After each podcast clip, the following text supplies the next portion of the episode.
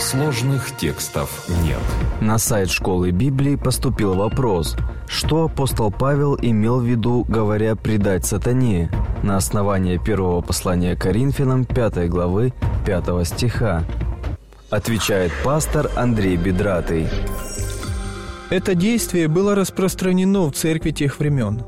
Мы находим упоминание о нем в другом послании Павла. Таковы Именей и Александр – которых я предал сатане, чтобы они научились не богохульствовать. Немного выше нашего отрывка это же действие названо Павлом по-другому. «И вы возгордились вместо того, чтобы лучше плакать, дабы изъят был из среды вас, сделавший такое дело». Первое послание Коринфянам, 5 глава, 2 текст. «Изъят был из среды вас». В этом и была суть этого действия. Человека удаляли из общества Господня – но в жизни есть только два варианта. Или мы принадлежим Богу, или, будучи исключены из общества Господнего, мы остаемся без защиты и, как следствие, оказываемся во власти сатаны. Но что же означают следующие слова «предать сатане во измождение плоти, дабы дух был спасен»? Павел часто использовал противопоставление плоти и духа. Вот, например, и так нет ныне никакого осуждения тем, которые во Христе Иисусе живут не по плоти, но по духу. Послание к римлянам, 8 глава, 1 стих. Или вот еще. «Я говорю, поступайте по духу, и вы не будете исполнять вожделений плоти, ибо плоть желает противного духу, а дух противного плоти. Они друг другу противятся, так что вы не то делаете, что хотели бы». Послание к Галатам, 5 глава, 16 и 17 тексты. Итак, Плоть и дух всегда противостоят друг другу в человеке, желая одержать верх.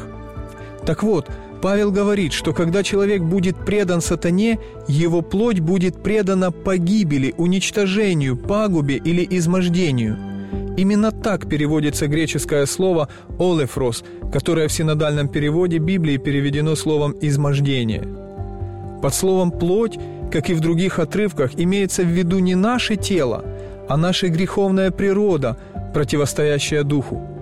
Итак, плоть в противостоянии духу должна погибнуть или быть уничтоженной, чтобы дух был спасен. Павел не утверждает, что покаяние будет обязательным. Он только выражает надежду на то, что это может произойти. Это последний шанс для согрешившего человека осознать пагубность греха и обратиться к Богу за защитой – эта война постоянно происходила в ветхозаветней истории Израиля. Когда люди оставляли Бога, Он снимал свою защиту и предавал их в руки неприятелей. Тогда среди лишений люди вспоминали Бога и обращались к Нему в покаянии. И Он в великой любви неизменно прощал и спасал их. Но этот процесс не был бесконечным. Наступил момент, когда Господь сказал, что уже не будет спасать их.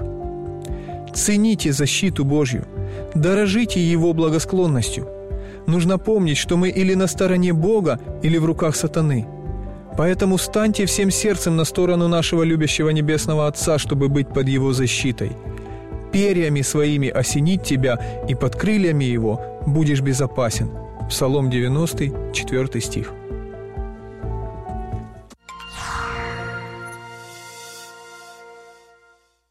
Дорогие друзья, если у вас есть вопросы по библейским текстам, на которые вы хотели бы получить ответы, оставляйте их на сайте школы Библии bible.ua. Подписывайтесь на наш YouTube-канал «Сложных текстов нет», чтобы услышать больше подробных ответов на непростые вопросы к Библии.